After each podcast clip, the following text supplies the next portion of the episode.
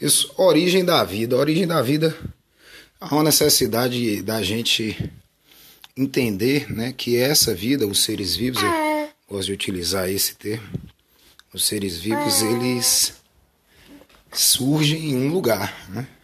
Hoje a gente só tem ciência de que os seres vivos eles se encontram no se encontram no planeta Terra.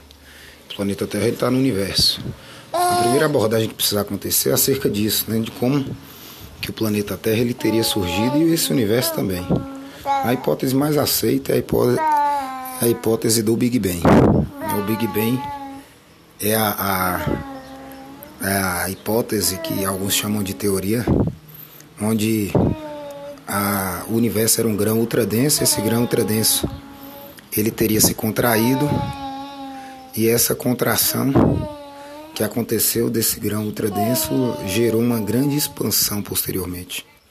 Essa grande expansão, ela vai ser, essa grande expansão, ela vai ser, vai resultar em uma expansão de partículas, partículas se, se expandirão pelo espaço e nesse espaço vão se expandir pelo espaço e nesse espaço as partículas elas vão se aglomerando em seguida.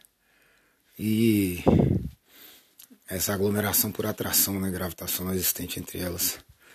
Aí a gente tem a, a, os corpos espaciais se constituindo devido a isso. Uma vez que o universo é todo esse lugar ocupado, né?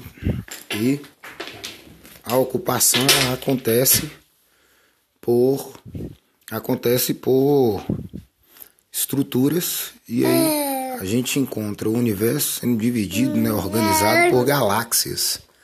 Uma das galáxias é a nossa, a Via Láctea. A Via Láctea teria se constituído o Big Bang há 13 bilhões, a Via Láctea há 10 bilhões.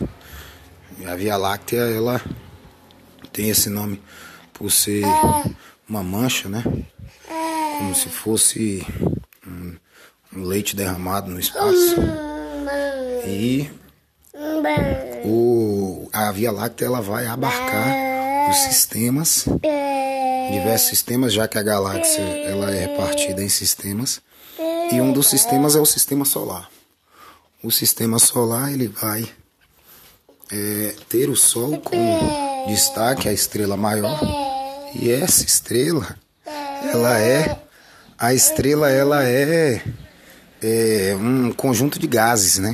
Os gases que constituem o Sol é o gás hidrogênio e o gás hélio. O gás hidrogênio vai dando origem ao gás hélio através de fusões, né? fusões nucleares. E aí, com essas fusões nucleares, vai acontecendo emissão de energia. Né? Notem que à medida que a gente tem a, a emissão de energia por essas fusões nucleares, a gente usa né, essa energia oriunda do Sol, que é a luz. E também dá para notar que o hidrogênio é o átomo mais simples que existe. E que o hélio é o segundo átomo mais simples. E que esse hélio ele é originado por fusões que acontecem no hidrogênio. Então a lógica é de que todos os átomos teriam surgido por essa fusão nuclear, onde átomos mais simples teriam dado origem a átomos mais complexos. E aí, a, a medida que a gente percebe isso, a gente nota que o Sol ele vai ter em volta dele né, partículas, e essas partículas, poeira cósmica, vai se aglomerando e originando outras estruturas como o planeta Terra e os outros planetas que for, se formaram em volta do Sol. E é, é justamente aí que a gente precisa pensar. A Terra, ela originou-se de partes do Sol. E aí a Terra vai ter lá, depois que o sistema solar se constitui há 5 bilhões de anos, a Terra vai se formar 4,5 bilhões de anos e a Terra já vai apresentar presença de água, né, com hidrogênio e oxigênio, esses, esses dois átomos se ligando e também vai apresentar energia sendo fornecida, por exemplo, pelo Sol, energia térmica também oriunda de vulcões, energia de relâmpagos, né? Uma vez que acontecia o ciclo da água com frequência, a evaporação, a precipitação. E a, esse fornecimento de energia à Terra vai favorecer que formas de vida se constituam. Com a presença da água, energia e os gases que já existiam na Terra primitiva. Gases esses com o carbono na sua composição.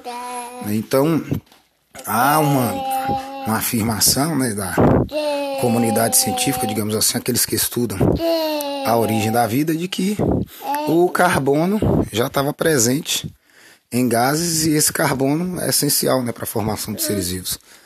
Daí a gente encontra essa, a gente encontra essa, essas premissas na Terra primitiva para a formação dos primeiros seres que vai acontecer há 4 bilhões de anos. Esses primeiros seres, eles vão se formar nessa Terra, sendo como esses primeiros seres há 4 bilhões de anos, sendo seres com uma célula só, sendo seres procariotos e sendo seres anaeróbios, que não usavam oxigênio, que não tinham oxigênio molecular, o O2, né? tinha o O, que o oxigênio, né, o átomo de oxigênio, por exemplo, presente na molécula da água. Mas o O2, que é a molécula de oxigênio, não. Já que apenas há 2,5 bilhões de anos que os primeiros organismos fotossintetizantes teriam surgido. Pois esses primeiros seres, há 4 bilhões de anos, que não eram seres fotossintetizantes, ou poderiam ser quimiosintetizantes ou fermentativos, ou seja, ou serem autótrofos ou serem heterótrofos.